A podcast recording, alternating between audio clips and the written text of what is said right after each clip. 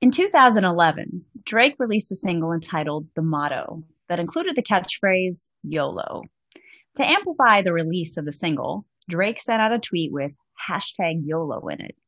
The next day, there was a significant increase in the number of posts using YOLO as a keyword or hashtag. And more often than not, that hashtag was associated with some stunt, some risk taking hijinks, or some super self indulgent behavior. Just recently, I've started to notice YOLO being used in a different way. Instead of jumping off the roof into a kiddie pool, people have been using it to describe jumping off into passion projects and new careers. It's almost like it's become a rallying cry for an awakening. You mean I don't have to live like I've been living, being bogged down with unrelenting and unfulfilling commitments and obligations? What? YOLO. On this episode of Think Significantly, we will explore where the YOLO movement started and where we think it's headed.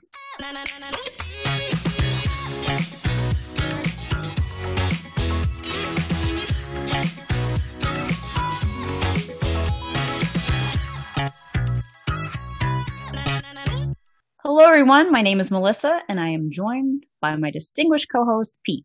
Hello, everyone. All right. So, for starters, I thought it would be best if we came to terms with YOLO origins. You mean the way the way Drake made it up? Yeah, no, Pete. Uh, just like Billy Joel did not start the fire, Drake did not start YOLO. I am sad to report. Well, to be accurate, Billy Joel only noted that we didn't start the fire. Okay. All right, fair enough. We also didn't start YOLO. Uh, it happens to have been around for a very long time. Oh, okay, okay. How long are we talking here? Okay, so purportedly there are Urban Dictionary entries that predate Drake all the way back to 2004. I did not confirm this with my own eyes, however. the Urban Dictionary, that well respected repository of academic knowledge.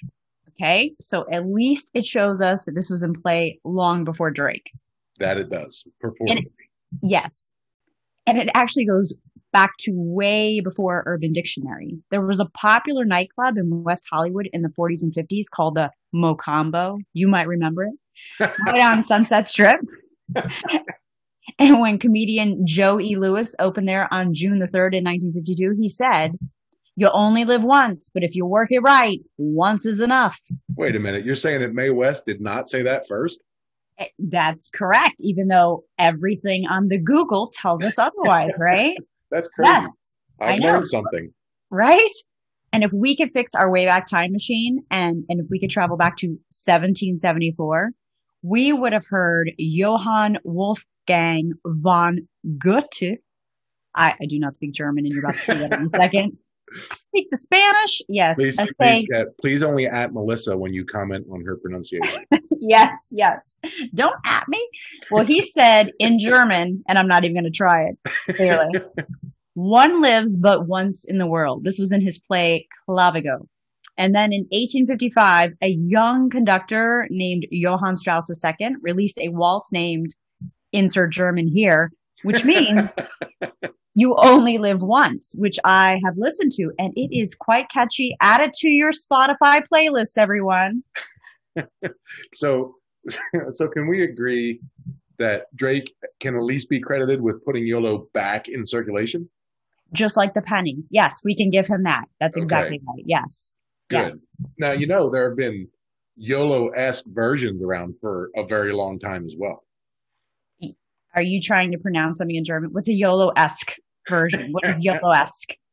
So, you know, where uh, someone's saying basically the same message, giving off that same vibe as YOLO. Mm-hmm. Um, but yeah, there are definitely variations on that sentiment. Well, hit me.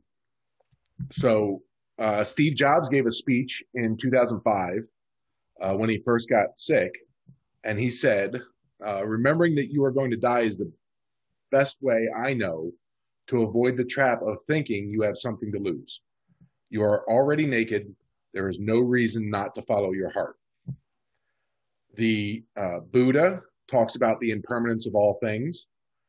Stoic philosophers uh, use memento mori, which translates to remember that you will die. Lovely.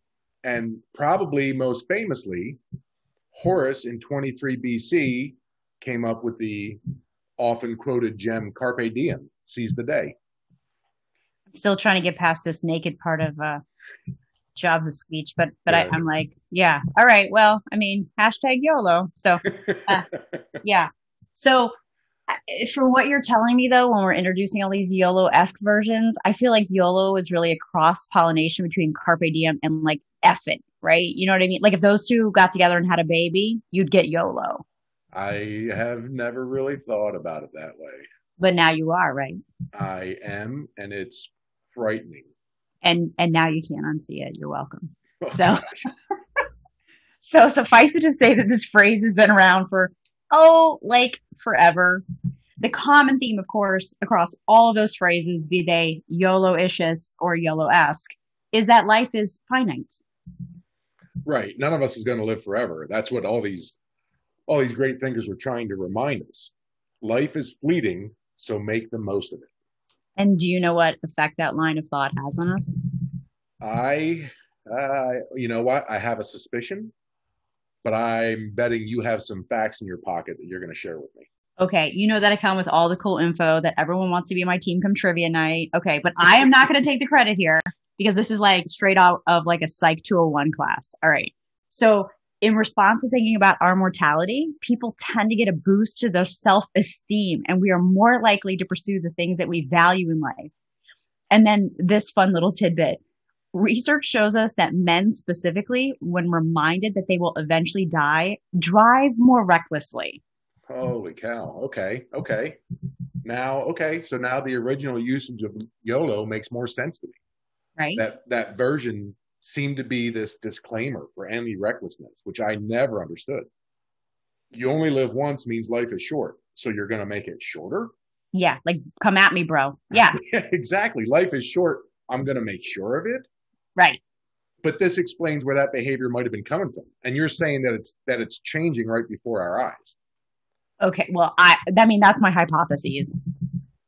Well, I, I know you well enough to know that if you have a hypothesis, chances are you're seeing things that the rest of us just haven't caught up to yet. So by all means, please lay this on me. I, I am all ears. Okay, so I think that during 2020, we all went through, or at least witnessed, a whole lot, of whole lot of, and it hmm. really gave people pause. You had the global pandemic piece of it, which made people think oh, we could all die tomorrow, which, yes, is a titch hyperbolic, but yo, it was a global pandemic, right? Like, I, you know, right. we've never been in this sitch before. And we all had a year to basically assess whether this is the life that we want to be living. In other words, the time was ripe for change to occur. We suddenly had a bumper crop, that phrase is for you, Pete, of people who had time on their hands and maybe a little bit of money to spare because they weren't able to spend it anywhere else. And that opened up, to quote Princess Jasmine, a whole new world. Man, you know I'm a sucker for Disney princess quotes, so I think you threw that in there just to butter me up. But even without that, I think your hypothesis has merit. I've seen people make significant changes to their lives since the beginning of 2020. And the concept of YOLO seems to be changing with the times. Right. Okay. So I am thinking on the fly here, which is not always a good thing, hmm. especially when you're trying to do a podcast. But even though how people are using YOLO might be changing, I'm thinking that that essence of YOLO still exists, there is still maybe that element of a daredevil spirit. Like if I were to suddenly quit my day job, I would have to go out and blaze the deuces, like YOLO. if you were to quit your day job, you'd have like eight other jobs still to go. But, but, but please give me a heads up if this is something you're even close to contemplating because I've got to see this. But in all honesty, that's exactly what you're doing if you quit to pursue a passion project. Well, you will have a front row seat if I ever go that route because I will suddenly we will suddenly need a sponsor on the podcast. but I don't think that we need a way for me to go all double barrels blazing because we're already seeing, like you said, others make radical changes in their lives and lifestyles. People are giving up their corporate jobs to work in nonprofits and people are going to part-time work and, and gig economy work.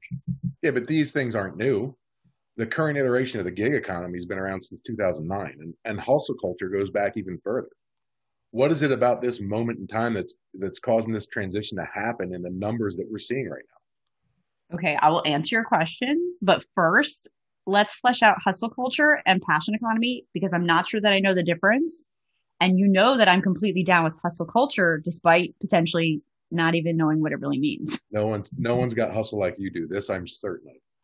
So, the hustle culture uh, that's best defined as having that rise and grind mentality. Mm-hmm. Um, it's the, it's the the belief that everything we do has to bring some sort of monetary gain, right? We don't do things for the pleasure of doing them. We only do them if we benefit from.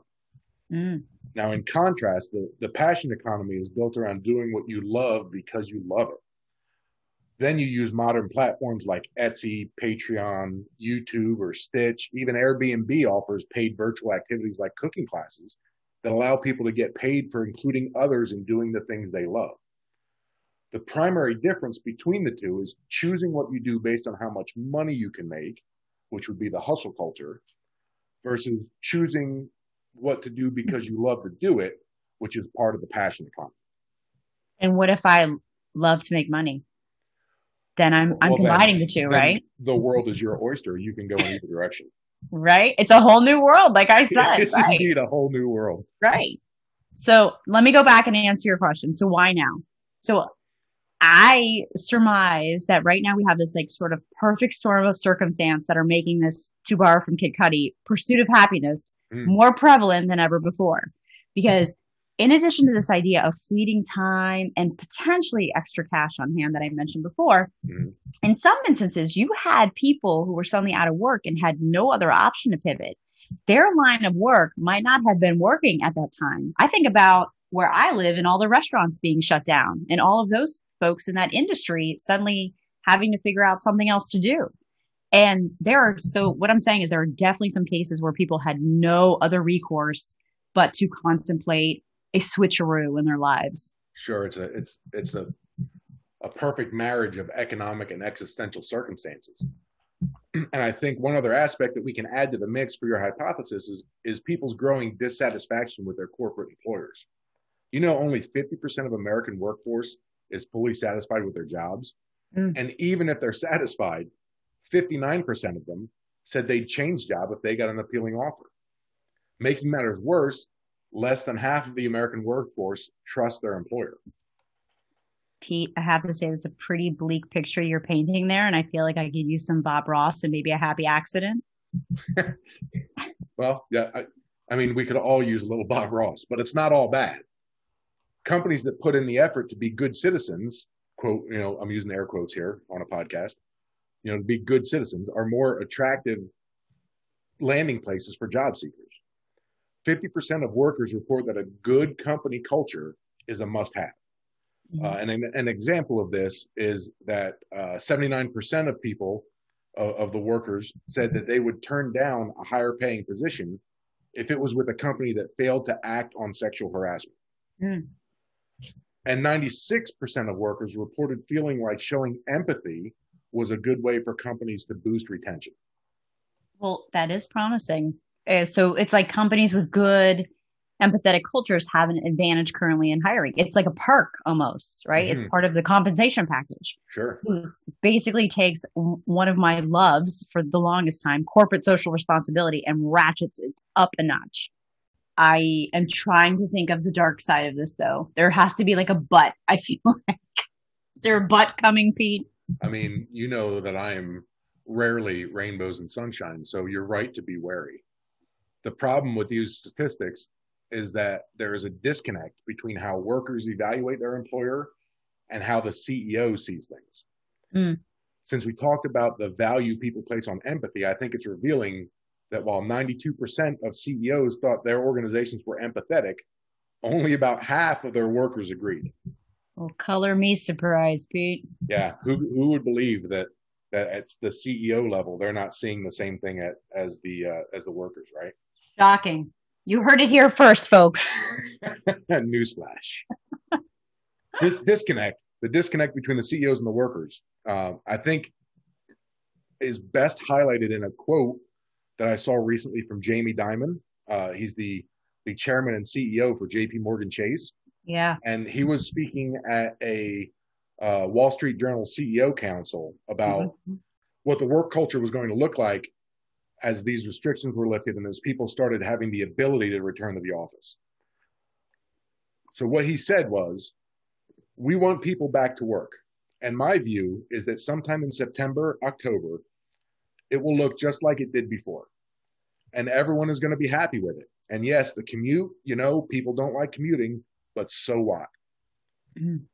For workers that increasingly want flexibility in their work schedule and that value empathy from their employer, this sentiment makes YOLO pursuits very attractive. I, I would like to go back and see his total transcript. I hope that some of that is like taken out of context. I, I hate thinking that it's like this let eat cake sort of, you know. You know, you know who Jamie Dimon is, right? I mean, yeah, I do. Yeah, I know. All right. Well, you know, I, I, you know, I, I fear for the Jamie Dimons of the world because I don't think we've seen the half of it because as you said, you know, we're just starting to creep out of the pandemic. Okay. What makes you think that, that, that we haven't uh, quite crested the hill yet? Oh, I mean, research says this. There was a recent Microsoft survey that said more than 40% of workers globally were considering leaving their jobs this year. And there were recent poll surveys done in the US amongst workers, and it said up to 25% of workers plan to search for new employers once the threat of the pandemic has subsided. So you're talking this year. And for tech workers and millennials, they have a much greater percentage of people considering exiting stage left for sure. That's incredible. And, and you know, at the same time that that's going on, people are redefining what it means to be successful. Yeah. Uh, according to a wealth management firm, uh, Boston Private, about mm-hmm. 60% of respondents said that the pandemic had caused them to rethink what wealth meant to them. In 2018, 65% of the respondents said wealth, which they defined as an accumulation of capital, gave them peace of mind. But after a year of the pandemic, that number had dropped to only 53%. And along with redefining YOLO, people are redefining the very idea of wealth. Pre pandemic, it probably meant currency in some form or fashion. And now there's an uptick in people defining wealth as success in life. I 100% believe that. We have started for sure, including our health, the status of our relationships into that wealth equation because there really is only so much that money can buy. Oh, absolutely. And I think that there's also an element of all of these incremental changes suddenly gushing forward to fruition. Uh, and uh, so and what I mean is are we really experiencing this sudden sea change? Or is it just a year's worth of changes that were held at bay because the pandemic was keeping people inside and, and restricted from being able to do a bunch of things? And now they're being released into the world. Oh, that's a good point. Like maybe it was always happening, but now we have this swell of it because, right, as you said, we now can get out and about a little bit easier. Right and, and of course, there's also this idea that now we're talking about this. You and I, I mean, I know I'm noticing it everywhere. I, I, I have even been sending you clips of like, here's YOLO, right? like this is like Baader Meinhof, right? Never matter. you know. Yeah, indeed, indeed, right? Well, now that we're aware of it, it's it seems to be popping up everywhere. But you know, who, who can say if that's Baader Meinhof or if it really is just that prevalent? Mm-hmm. Uh, the the mind is a tricky minx. So as I'm thinking about this though, I'm wondering how this ties into languishing, which okay. I know that you've heard of because you sent me the article. Oh yes, the old languishing, the the the word of uh mm-hmm. 2021, yeah, or or from 2020, yeah. It's like the new licorice, the new kale, yeah, languishing. that valley between depression and flourishing, where you're just sort of like meh, right? You're bleh, yeah, yeah. yeah. I mean, who who hasn't felt that in the last I don't know 18 to 24 months, right? Yeah, absolutely. And if languishing is your ailment, could this new version of YOLOing be the cure? It probably can be. I mean, you have to think simply doing some self reflection is always a good way to start assessing if we are where we want to be, doing what we want to be doing with our time. You know, my big phrase is time well spent. So right. I always think of things in terms of that. I have to think now, Am I following my own heart, my own intuition? Or am I living a life by like what other people think or expect or want out of me? What should be getting my time and attention? Everything else needs to kick rocks. Huh. You know, I have a feeling that YOLO might not be done evolving just yet. Okay. And and this is this is anecdotal. Okay. but I see among the people I know that there's a trend of moving toward more outwardly facing work and pastimes. It's it's as if they're looking at the world and thinking, "You only live once, so let's make sure we're making it a good experience for everyone." It's it's almost a cry of "We only live once." I, feel transported back to the 80s and doing hands across America suddenly. I join with me, everyone. I mean, I, I, think it would be very amazing to see YOLO go from being a rally cry for like risky, stupid behavior to sort of this communal rallying cry for people looking to take care of each other. I mean, I, I I'm on board. Sign me up. I'll bring dip. Yep. Yeah, if, if that's how things go, that's that's one impressive character arc for YOLO, and I feel like, like in the course of this conversation, we've touched on just about every aspect of it. We we 100% have. I mean, we've really gone from YOLO past, present, and future. We had that that pre-pandemic version of it where YOLO was yelled before dropping into the bowl or pre-gaming an entire bottle of Fireball before heading into the club. Nobody nobody's done that here, of course. No, right? Yes. Never. No. Nope. Never. I that's I didn't get that example from anything anyone's ever told me. Right?